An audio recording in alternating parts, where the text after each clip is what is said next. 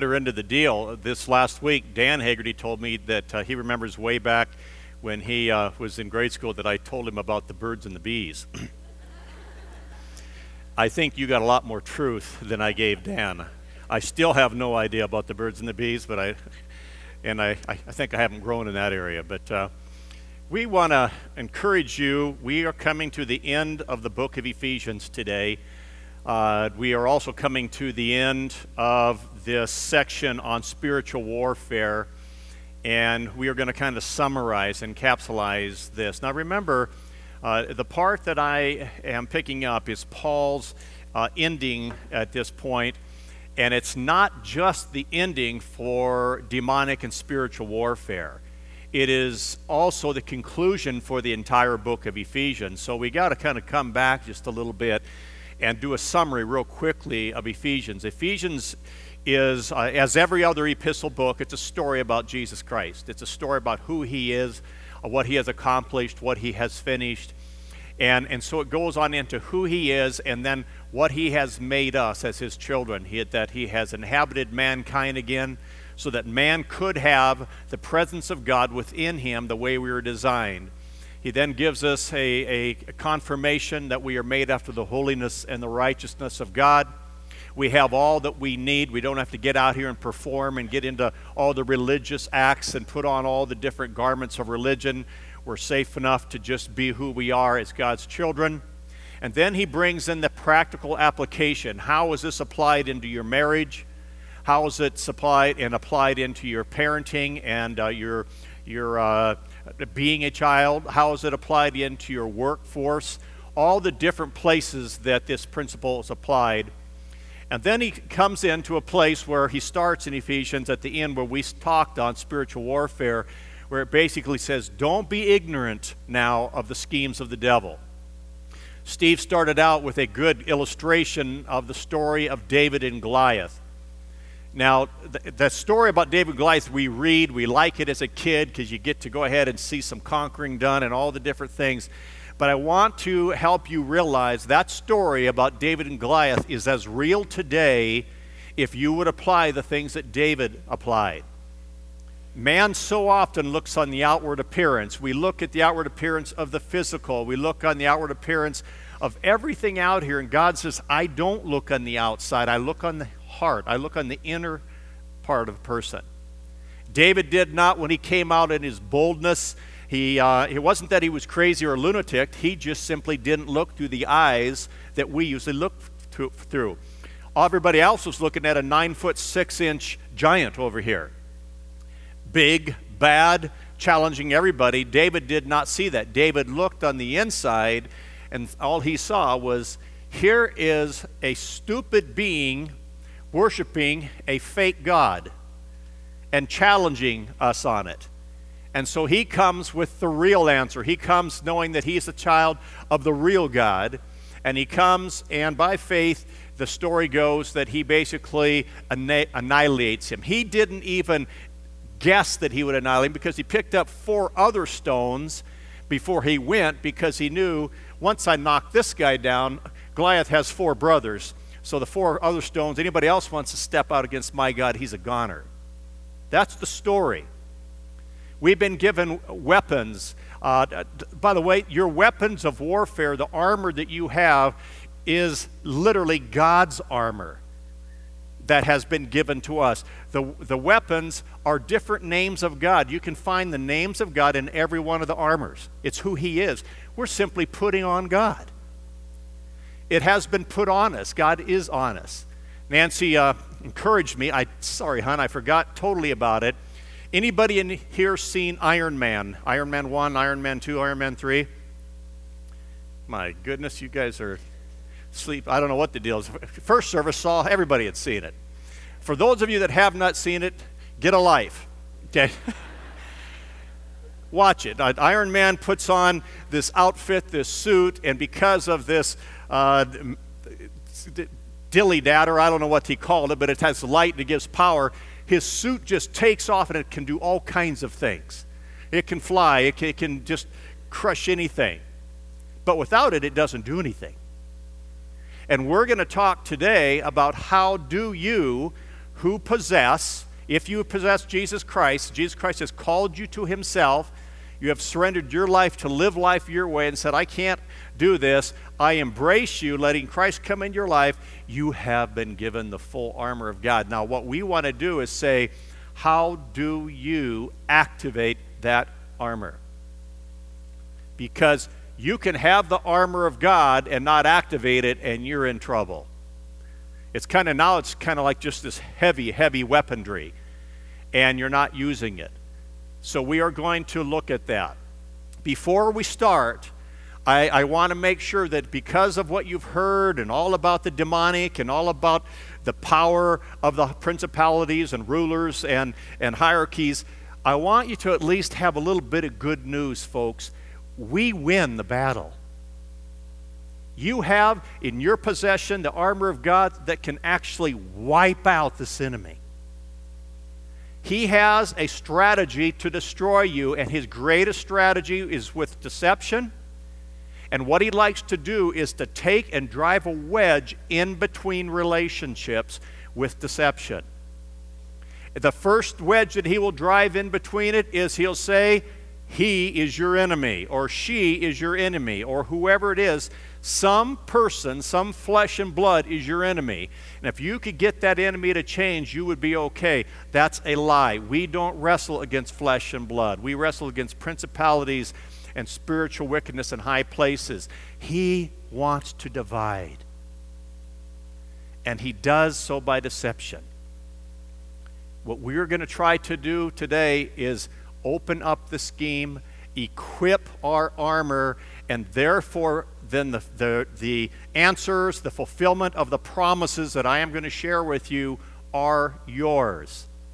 In Psalm 2, you had these enemies. They came before the God of the universe. They came before him and they, they, they got together with a well conceived plot and they said, Let's come against him and his anointed. Let's wipe him out. The next verse in Psalm 2 2 says, God, it says, He that sits in the heavens and throned above laughed, thinking, Who do you think you are? And he says that I will, will I not take and crush and thrust you through? Will I not annihilate you and tear you apart? Will I not take you and smash you like earthenware on the floor? And then he says, This is the privilege of God's saints, his godly ones. Psalm 149 says that uh, there's been a sentence that's been executed against these demons way back in Genesis chapter 3 when the war took place, when man decided that he could be man apart from God, and the separation came, and the spirit of the holy God left man, and man was left to try to become uh, man in and of himself. He became little teeny gods of his own mind.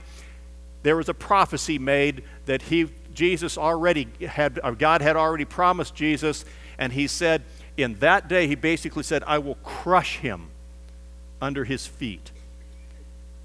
And at that time, it says there was a sentence, just like in a court of law, that was executed against these demons and principalities and powers. And he said, It is sentence. It's done. It's like the devil came down and said, You are executed. The sentence has been done. And then he said, Basically, you and I have the honor to carry out this sentence against these beings, these spiritual beings. We get to basically put it into force. You and I.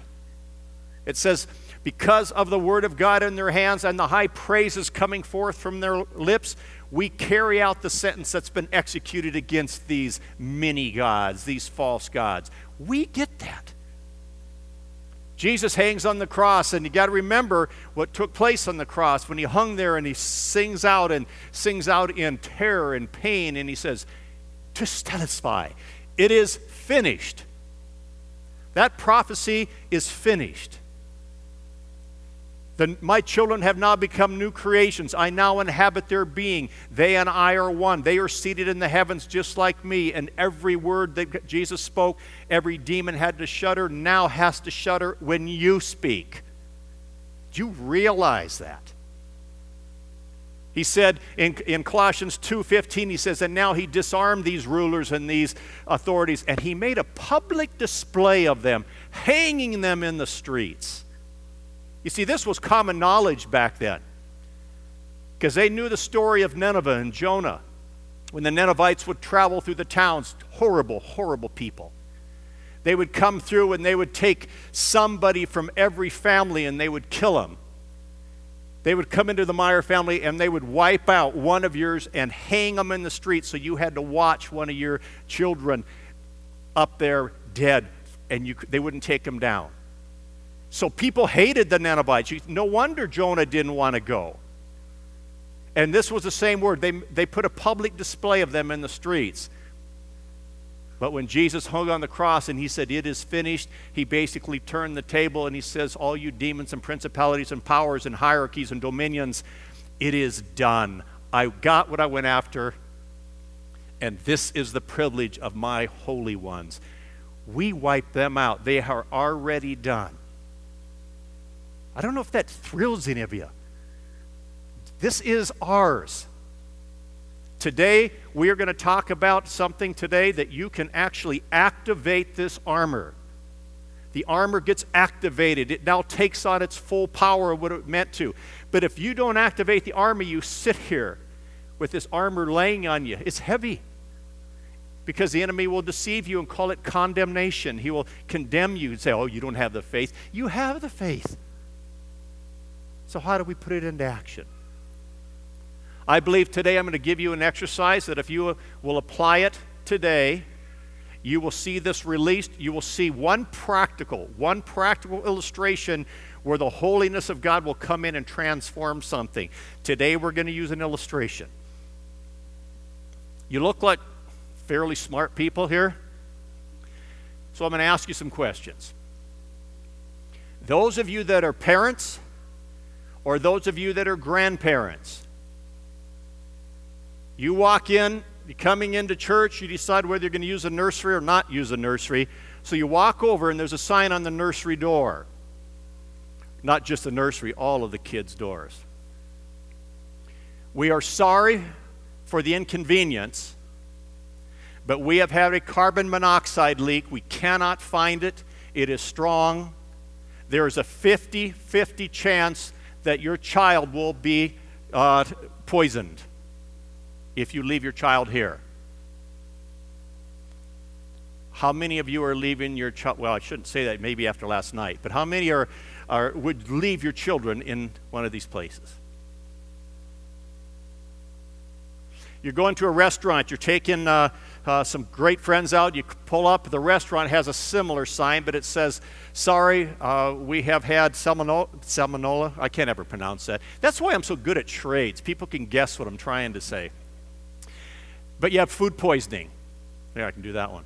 You get food poisoning. 50 50% chance that you are going to have food poisoning if you eat here. We cannot find where it's coming from. Are you going to another restaurant? We just came back from visiting our son in Hawaii and there's been a outrage of tiger shark attacks. They don't know why, they don't know why they're coming, but they've been uh, the most attacks from tiger sharks in the last uh, probably three years than the history, whatever. And so here's what you're doing. You're going to take down, go down to the beach. You're going to kind of hang around, bring your kids in the beach. There's a sign. Tiger, tiger sharks, 50-50 chance you will be bit by a tiger shark. You go in swimming.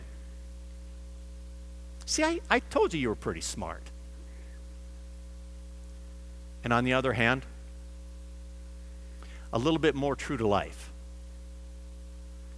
50 50 chance. Do you know that you have already taken that 50 50 chance if you are married or engaged to be married? You have a 50 50 chance that your marriage is going to separate and you're going to end in divorce. 50%. That's the same statistics I gave you over there we dive into this and we dive into marriages, we dive into these things, and we go into these things. 50 50 chance. Would, would you, if with those statistics, really, would you dive into this at a 50 50 chance? We have. We have. This is not to condemn those of you that are getting married or are married or are divorced. Not at all. It is simply to show you a point here. I'm going to suggest something today that will move that from a 50 50 chance to less than 1%. Less than 1%. Don't you think it'd be pretty wise if we can basically reduce your odds of a relationship from 50 50 to less than 1%? By the way, Dr. Phil says it's 1 in 10,000. 1 in 10,000 would end in divorce if you did this one thing. One thing. Don't you think it'd be pretty smart that we listen and maybe bring application to this one thing?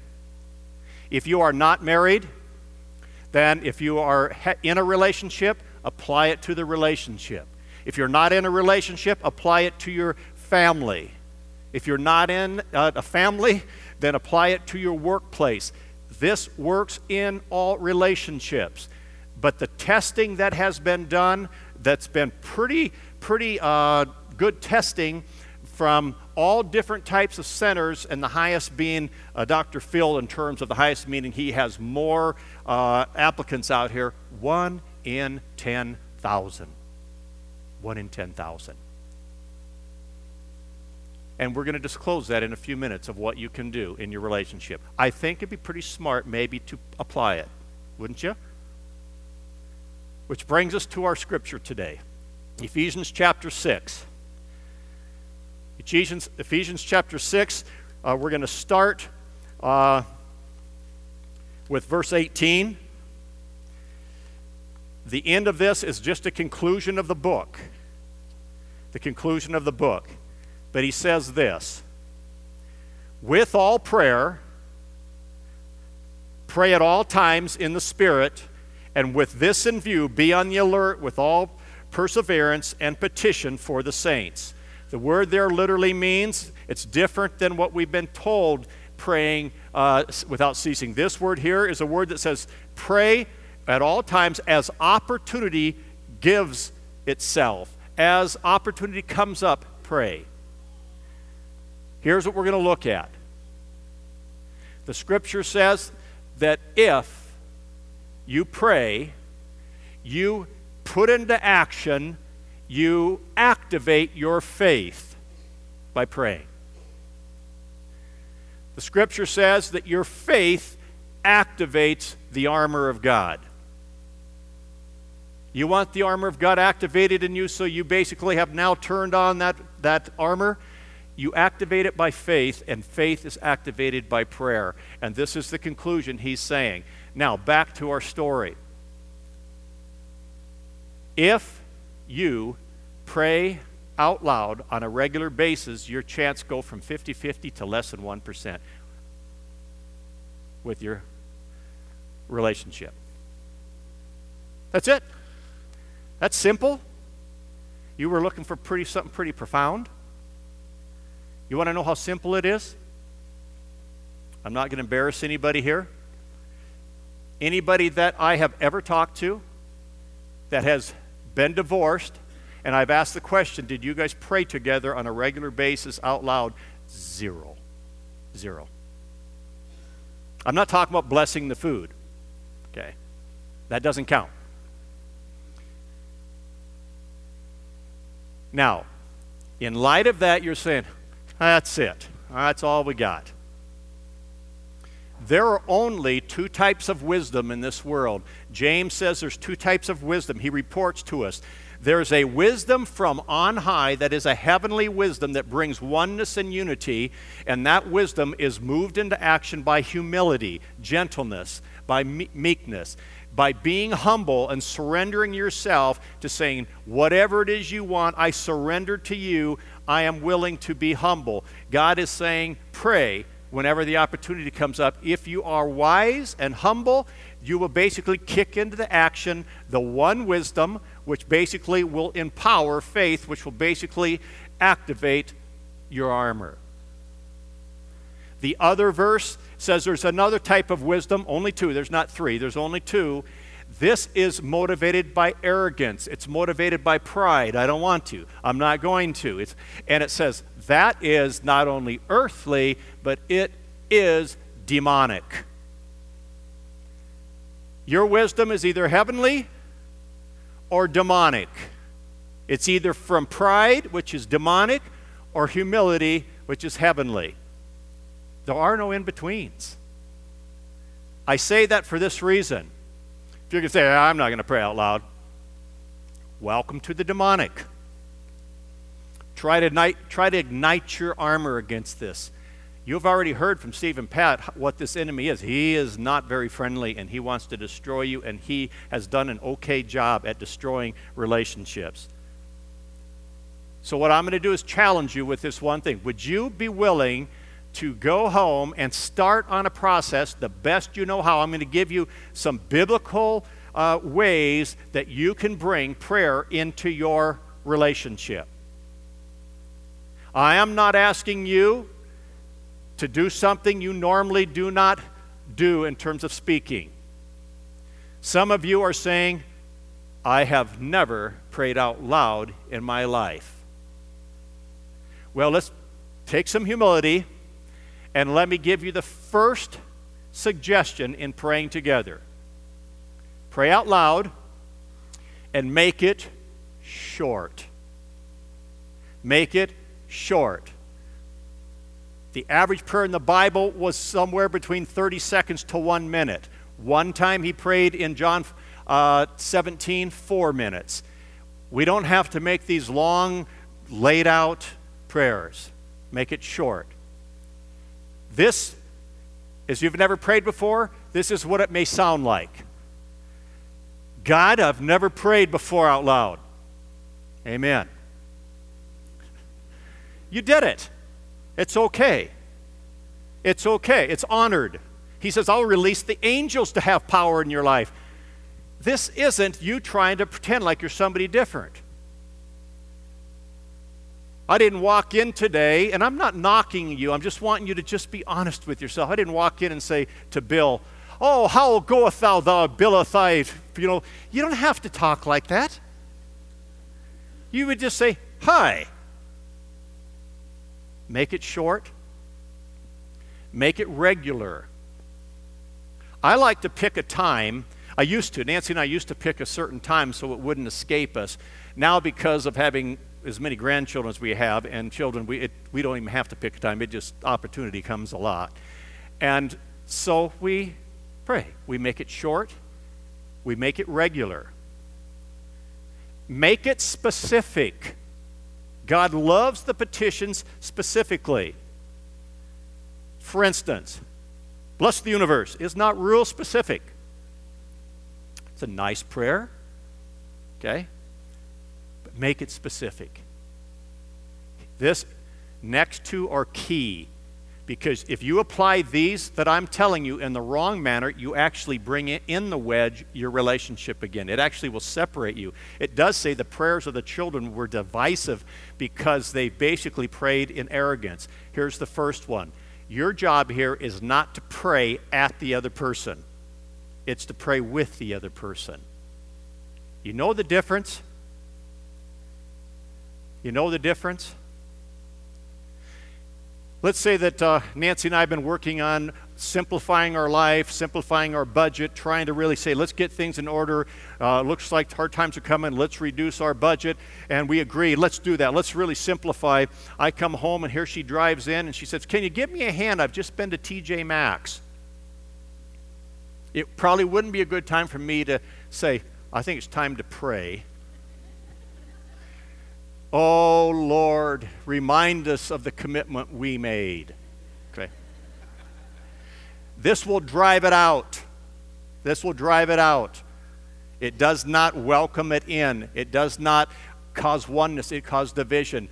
Do not pray at the other person. Don't pray that they will hear what you're praying. Pray with the other person.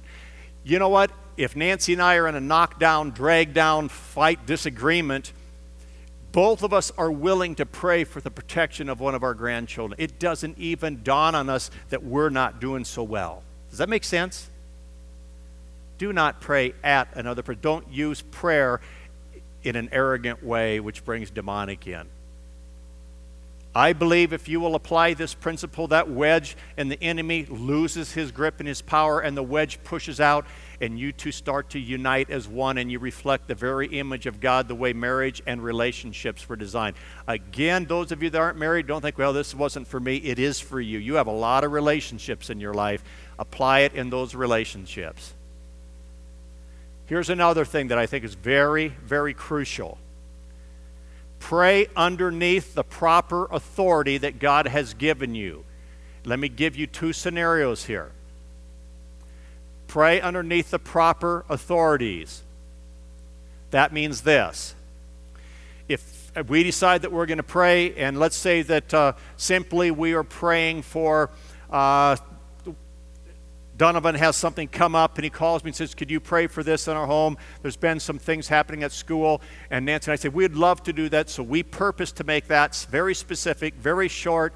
Then I would go ahead and say, Honey, uh, let's go ahead and pray for Donovan. Let's say she doesn't feel like praying. Well, I don't want to go ahead and try to force her to pray and cause division. I would say, Do you mind if I go ahead and pray anyway? She doesn't really care if I'm praying for you and your family because it's not anything against her. So I would go ahead and, and pray. Now, let's say that I'm, I'm not doing so well. I'm kind of wiped out, and Nancy says, uh, Is it okay if we pray for uh, Donovan Julie and their family right now? And let's say that I say, Yeah, go ahead. I just don't really, right, I'm not in it right now. It's okay for Nancy to pray as well. However, if I choose not to partake in the prayer and I'm adamantly against it, Nancy should go ahead and pray, but not pray out loud. Because that would be praying out from underneath the covering that has been placed there. It says, therefore, then your prayers are no longer profitable.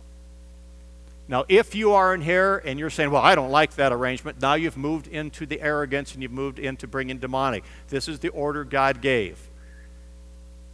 Pray together, pray audibly, Make it short, make it specific, make it not at each other, but with each other, and pray under the right authority. Now, just think about this right now for just a minute and then we'll be done. Look around this room and the room that was filled before you. If we as a body decided to put this into practice and we just fit into a portion of these statistics of 1 in 10,000, what kind of reflection would we be right now today? It doesn't matter where you've been in the past, what you've done before. I had many people say, I wish that I'd known this before. I wish I'd known this before. But guess what? It's not by wisdom that you look at the former days, Ecclesiastes says. Start today. We could transform these relationships with this one practice today. Are you getting this power? I have only explained to you one example, which is marriage. What if we began to put prayer into all kinds of different examples that are mentioned in Ephesians?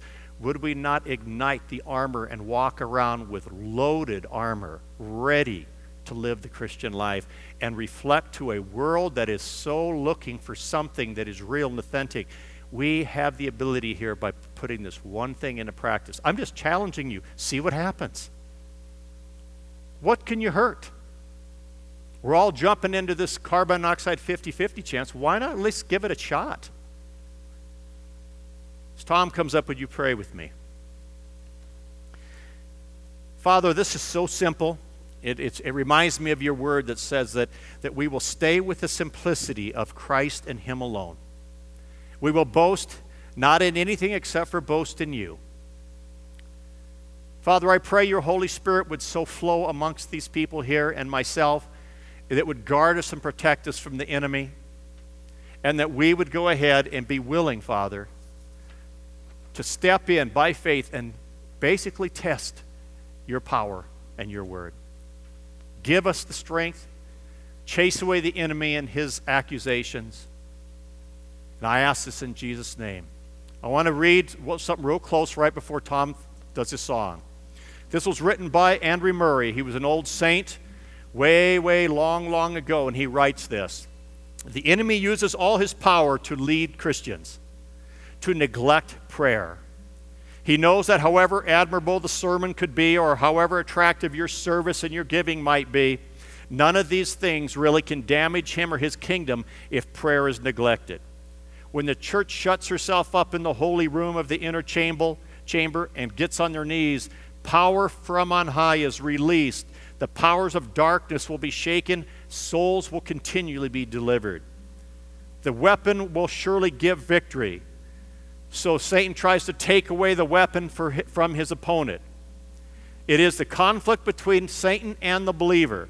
God's child can conquer everything, igniting his armor by prayer.